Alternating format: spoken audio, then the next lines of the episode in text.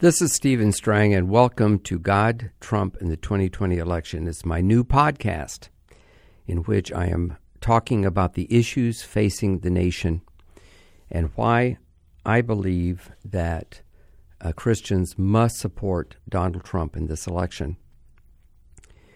The week before I did this podcast and write the op ed that will accompany it, Mark Galli, the respected editor in chief of Christianity Today, uh, did an op ed that has become um, the darling of the left wing media uh, because he attacked Donald Trump, said he should be impeached, said he should be removed from office. Uh, you can read his op ed, it speaks for itself. I am not here to attack Mark Galli, who I consider to be a professional friend and I've known for a number of years. The previous podcast I did, I go into that background a little bit.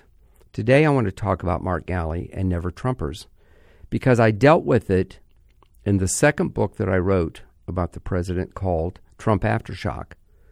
I interviewed him in the spring of 2018 because I wanted to know why it was that some evangelicals were never Trumpers.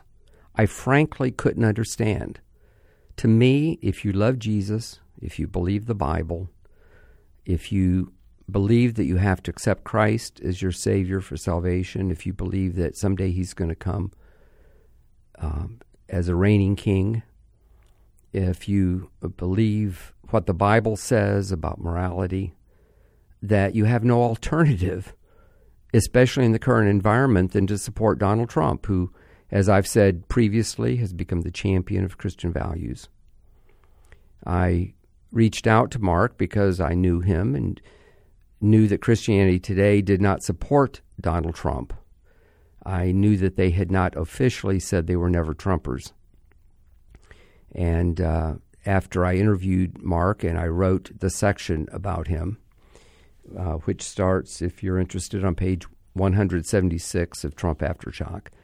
I sent it to him.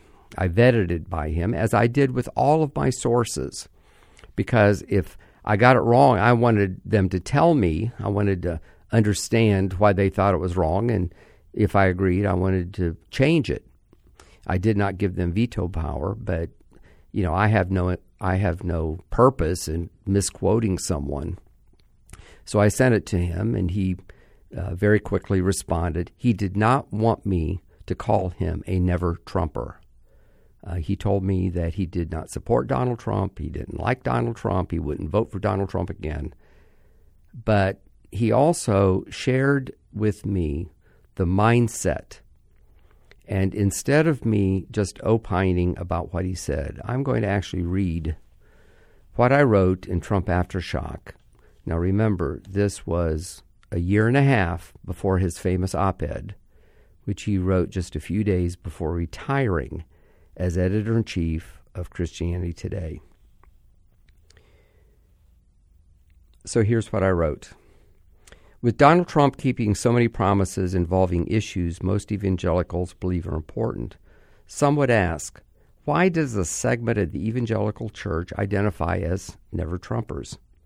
Considering that only about 20% of evangelicals did not vote for him in 2006, I would have expected these individuals to come around to support Trump just as I did in 2016 after they began to see the president and what he has actually accomplished. To understand this, I interviewed Mark Galli, editor in chief of Christianity Today magazine. While Christianity Today did not support candidates from either party, one could tell from their editorials that they were not Trump fans. I learned that Galli didn't support him either when both of us were interviewed by the New York Times during the week that Judge Roy Moore lost his election to, in the Senate. Times writer Laurie Goodstein interviewed me the day before the election and tried to get me to say that evangelicals were tarnishing the evangelical brand. According to Goodstein, supporting someone as so imperfect as Trump and his buddy Roy Moore, we had betrayed our principles. I've known and admired Galli for many years as he came up through the ranks at Christianity Today. Goodstein's lead said that he didn't need to wait for the votes to be counted to publish an essay say, quote, Whoever wins, there is already one loser Christian faith. Unquote. She quoted Galli as writing, No one will believe a word we say, perhaps for a generation. Christianity's integrity is severely tarnished. Unquote. She added, The sight of white evangelical voters in Alabama giving their overwhelming support to Roy S. Moore has deeply troubled many conservative Christians who fear that the association with the likes of Mr. Moore is giving their faith a bad name. The angst has grown so deep, Mr. Galli said, that he knows of many card carrying evangelicals who are ready to disavow this label. The New York Times then quoted Ed Stetzer, executive director of the Billy Graham Center at Wheaton College, a prominent evangelical school in Illinois, as saying, It grieves me. I don't want evangelical to mean people who supported candidates with significant and credible accusations against them. If evangelical means that, it has serious ramifications for the work of Christians and churches. As a reporter myself, I realized Goodstein has storyline and was looking for some juicy quotes to back it up. I wasn't about to give her the soundbite she wanted, but instead I tried to explain that with the way the country's been headed the last half century, we needed someone to be disruptive I believe God answered our prayers in a way we didn't expect, I said, for a purpose we didn't even necessarily like. She quoted me correctly as and also identified me as the author of God Trump and the founder of Charisma Media. I went on to say Christians believe in redemption and forgiveness, so they're willing to give Donald Trump a chance. Then I added that support by born again Christians cannot be taken for granted. If he turns out to be a lecher like Bill Clinton, I said, or dishonest in some kind of way, in a way that's proven, you'll see the support fade as quickly as it came. That was quoted fairly enough. But in our one hour interview, I tried to explain that Jesus had said that, quote, Not everyone who says, Lord, Lord, will enter into the kingdom of heaven and that there are some people who identify as Christians but don't accept the essential doctrines of faith. I was simply posing the question of whether or not never Trumpers and other Trump haters are actually believers at all. During the interview, the writer never mentioned Mark Galli or Ed Stetzer. She interviewed me the day of the election and interviewed both of the others the day after. When the story appeared in print, Goodstein quoted Galli and Stetzer as having deep reservations about Judge Moore and Donald Trump, and quoted Galli as saying that the evangelical brand is tarnished. She followed that quote by quoting me. Quote, Mr. Strang said that those who talk about Mr. Trump tarnishing the evangelical brand are not really believers. They're not with us anyway. Unquote. While I did say that, my words were taken out of context. I had posed the idea hypothetically about an unnamed person or people. Yet my comment created a short lived Twitter frenzy, with people blasting me as saying anyone who didn't agree with me wasn't a believer. Worse than that, it made me look as if I had said Mark Galli and Ed Stetzer, both of whom I respect and consider friends, were non believers. When I read the article online on December 14th, 2017, under the headline, quote, Fallout for Evangelicals After a Chaotic Election, I was stunned. I immediately called both men and told them my words were quoted out of context, and I would have never said that. Christian leaders are not believers because of political differences. Thankfully, both men accepted my explanation and I learned to be cautious the next time I talked to a reporter from the New York Times. Months later, I interviewed Mark Galli for this book. I did so to try to understand the never Trumper mindset. Galli made it clear he has never been a never Trumper per se. even though he did not vote for him and likely would not vote for him in 2020. He mentioned several Trump accomplishments, appointing Neil Gorsuch to the Supreme Court, defending religious liberty, bringing North Korea to the negotiating table, and securing the release of three Korean Christians, acknowledging each of those things as important victories for Christians. Moving the U.S. Embassy in Israel to Jerusalem was a bold move. He acknowledged that sometimes leaders make bold moves that everyone thinks are wrong but later, later turn out to be right. Quote, You can't fault Trump for not making bold moves, he said. He also wanted to set the record straight about a, a few things from the New York Times article. For example, he didn't specifically say the evangelical brand was tarnished. He told me, quote, I meant it this way. To people on the left, evangelical support for Trump makes them respect evangelicals less. That's a reality. On the other hand, support for Trump has not tarnished the brand to all the conservatives who voted for Trump. Unquote. Where Galli and those who agree with him have a problem is what I see now as a fundamental difference in style. They consider Trump brash, blustering, and a populist.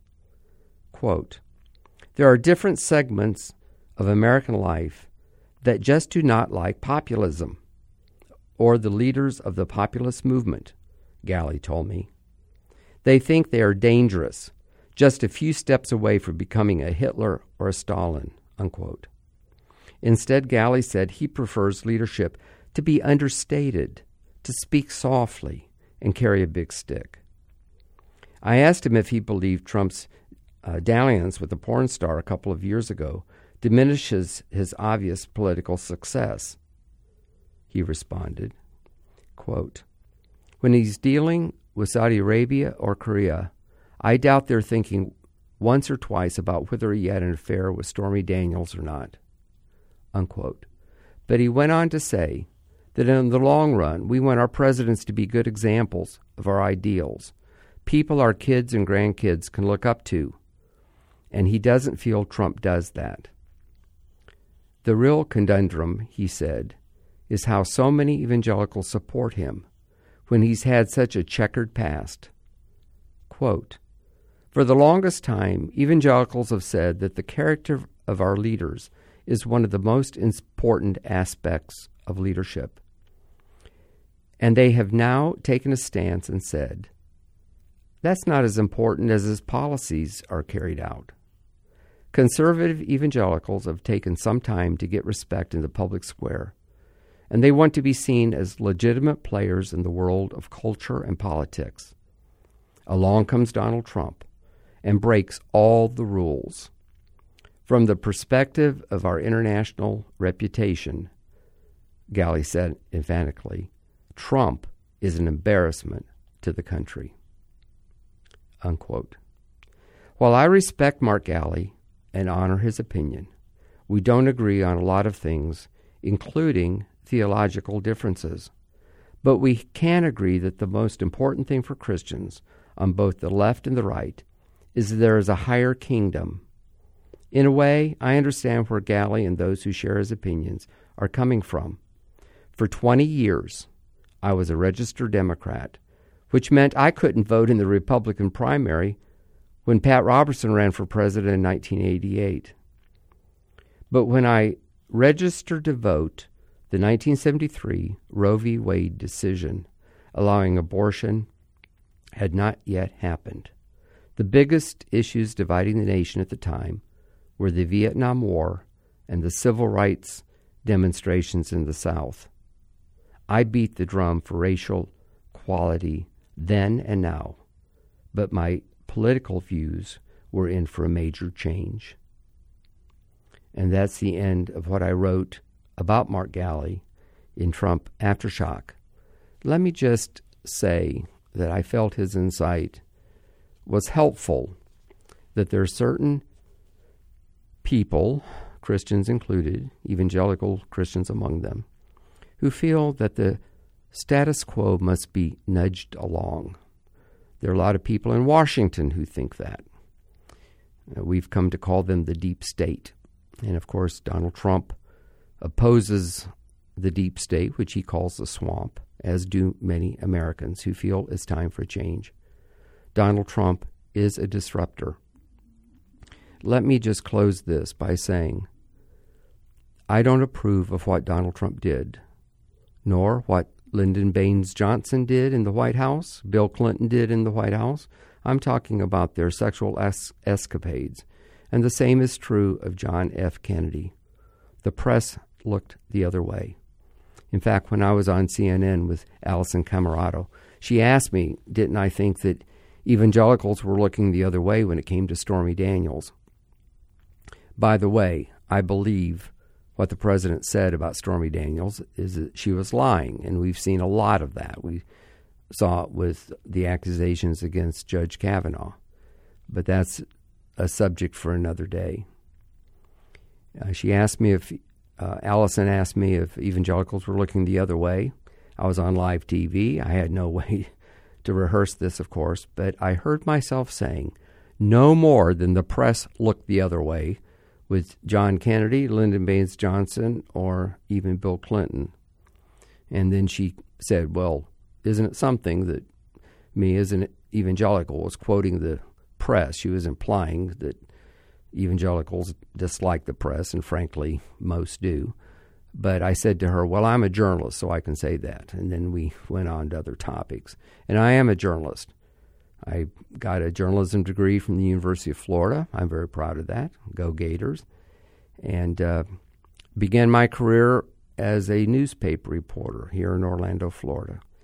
But even back in the 1970s, as an evangelical believer, while I was able to get a few stories in, I did a, a uh, an objective but a kind interview with Kathryn Kuhlman uh, in the Orlando Sentinel about a year before she died, one of the last interviews ever done by her. Um, but the uh, Sentinel, which was actually considered pretty conservative back then, uh, was very, very liberal. And as an evangelical, I was very, very much uh, ostracized in the newsroom. Um, I don't repeat, remember people attacking me, but um, I just did not want to claw my way to the top in an organization like that or other organizations. I actually had a job offer from the Miami Herald and Associated Press back in that era. Uh, I was a very committed Christian. I was on fire for the Lord, as to use the way the Pentecostals say it. Uh, the charismatic movement was in high gear at the time, and I felt that it wasn't really being covered the way it should be covered. There were a lot of stories that needed to be told.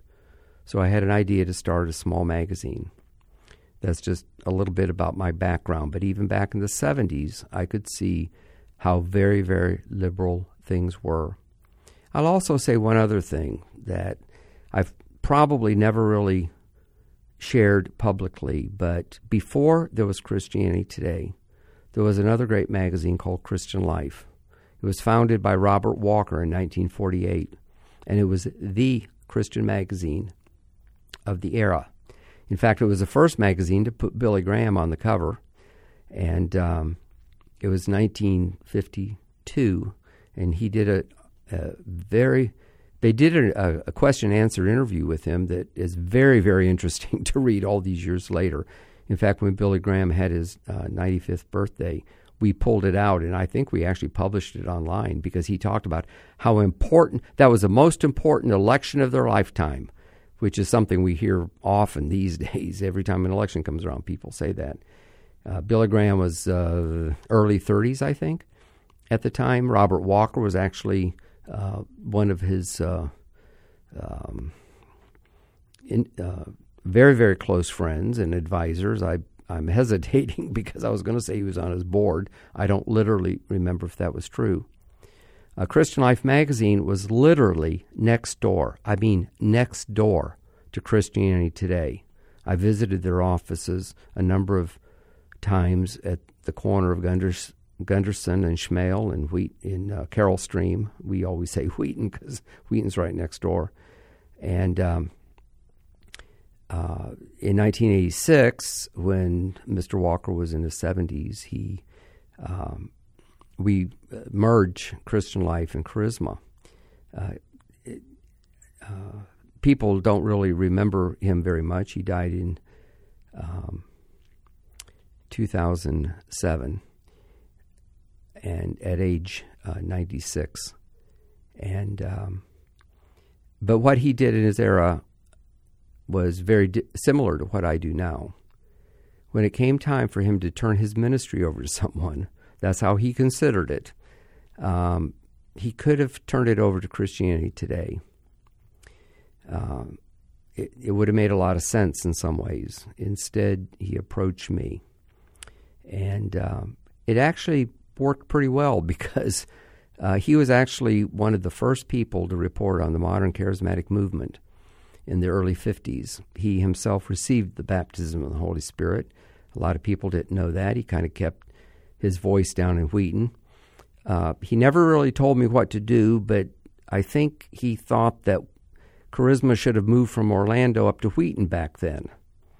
Uh, we did talk about it a little bit. At the time, Wheaton was kind of the center of evangelicalism. Uh, across the street from Christianity Today was a National Association of Evangelicals. There were many missions organizations there. Tyndale House, the great evangelical publishing house, is right down the street. I mean, literally.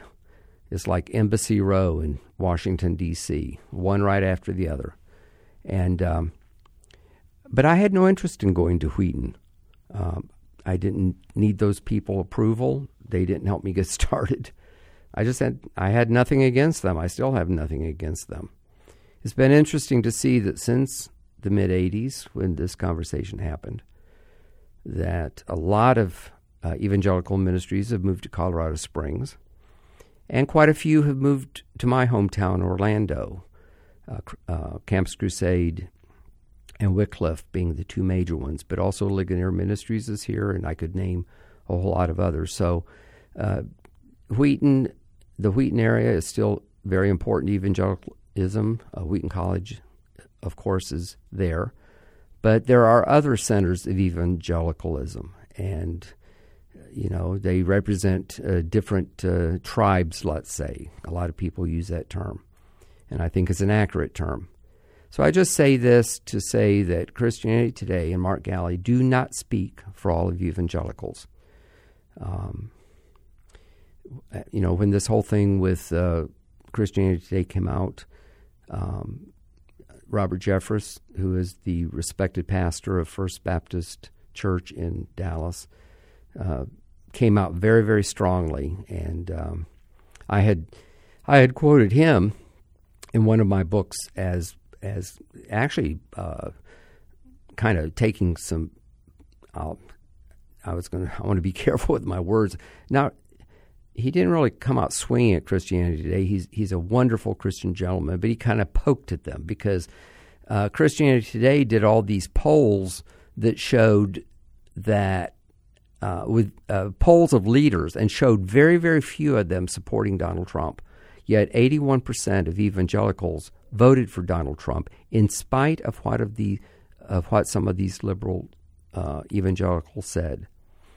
The more conservative ones, like Dr. James Dobson, Jerry Falwell Jr., uh, Dr. Jeffress himself, um, and a number of others, have come out very, very strongly uh, in support of Donald Trump uh, both in the election and also criticizing Christianity today.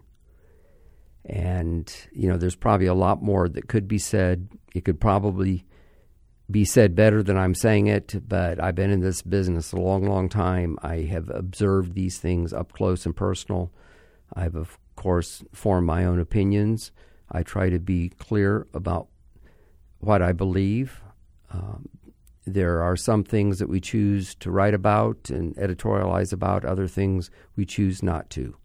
In this instance, I felt that I should speak up just because of the frenzy in the media. Hopefully, um, hopefully my comments and my op-ed will be picked up because I think the other side needs to be told. Charisma magazine is very similar in size to uh, Christianity Today, and that's only important to the uh, to the extent that we do speak for an awful lot of people in the evangelical community. It's a different slice of the pie, so to speak, but um, I felt that it was important to speak up. I don't know if Mark Galli will listen to this podcast or not. But if you are listening, Mark, I want you to know that I love you and appreciate you as a Christian brother. I do believe that there are poli- policies or there's issues that supersede politics. These issues will be important long after Donald Trump is out of office and long after you and I are totally off the scene. Uh, others will have to uh, hold up the banner. I know that you are doing your best to do that. Uh, you do it with a different worldview than I do. You look through a different prism than I do. I'm very, very concerned about the decadence of our culture, about the way that things are just changing so rapidly. And I believe that we need a, a disruptor like Donald Trump uh, to try to slow things down. And I also am so concerned about what's happening on the other side. And, you know, I wish that you would opine just about how uh, bad um, some of these policies are on the left. And yes, we need to show the love of Jesus. I hope that I'm showing the love of Jesus in how I'm dealing with this. Although it's not about me and it's not about what I do, it's also not about the evangelical brand. I think if we start thinking of it a brand as a brand instead of being followers of Jesus, I think that's very, very dangerous. I know that you and others, David Neff before you, and and people in the NAE, uh, such as Joel Hunter and different people that I know, uh, have worked very hard to make evangelicalism respectable. And, you know, maybe in my own way, I'm trying to make charismatics respectable. So, you know, I don't want to take the mote out of your eye and have a log in my own. But it's not about being respectable. Uh, Jesus didn't tell us to be that. He told us to be salt and light in the world. And that's what I'm trying to do. And that's why I'm trying to add something. I hope it adds something to, to the discussion and to the debate. And with that, I'll close and just mention that if you're interested in Trump Aftershock, you can still get it. It's in books, some bookstores, but mostly you can get it online. And I notice that the price is very low on Amazon.com. That must mean that they bought too many copies and they're trying to sell them. So go help out Amazon and buy the copy. I think you'll find an interesting read of the three books that I wrote, it was the one in which I tried to be respectable and a little bit more academic and uh, kind of play down the the, the Christian and, and God aspect to it. God and Donald Trump was absolutely about how I believe that God raised up Donald Trump like he raised up Cyrus, and how Christian prophets uh, prophesied it long before it was fashionable. And this new book, uh, God Trump in the 2020 election, which comes out January 14th is my impassioned plea to the Christian community. I, I, write it to Christians. It's written to Christians about how uh, what's at stake. But Trump aftershock in between was kind of about the first uh, two years he was in office, and it was about the aftershocks of the earthquake of his election, both good and bad. It was on one hand, it was all his many, many accomplishments, which I document uh, his first 500 days of accomplishments. And the other was the aftershock of how the left just absolutely went unhinged. Um, and also how people like George Soros and other billionaire radicals have actually funded a lot of this. And if you're interested, you, as I said, you can go to um, Amazon.com and buy Trump Aftershock. Or if you, for your reading enjoyment, you could read all three. It's um, I've written almost 300,000 words about this. I've done the very best job I can. Other people are better writers, I'm sure, but I I try to do it because I believe that when it comes right down to it, it's a spiritual aspect that's important. In fact, I have a whole section in the new book called Understanding the Spiritual Dimension, and I write about spiritual warfare and Donald Trump. And um, you know, hopefully what I'm saying will make you want to read it. But I didn't do it, as I said before, to sell books, but because I'm wanting to do my part to influence sincere Bible believing Christians. In fact, when I was asked by the secular media, and I found that a lot of the secular journalists that I dealt with know almost nothing about evangelicals other than the stereotypes. And they would ask me, What is a evangelical? And I'd say it's a Bible believing, born again, church going, tithe paying Christian. just, you know, just saying that we're not perfect, but, but we do try to take our Christianity important. It is important and to try, try to take it seriously in how we actually live our lives. So, with that, I'll wrap up this edition of God, Trump, in the 2020 election. Tune in again for another edition in which I share different aspects of my book, which are really just dealing with the issues that are facing America at this time. God bless you.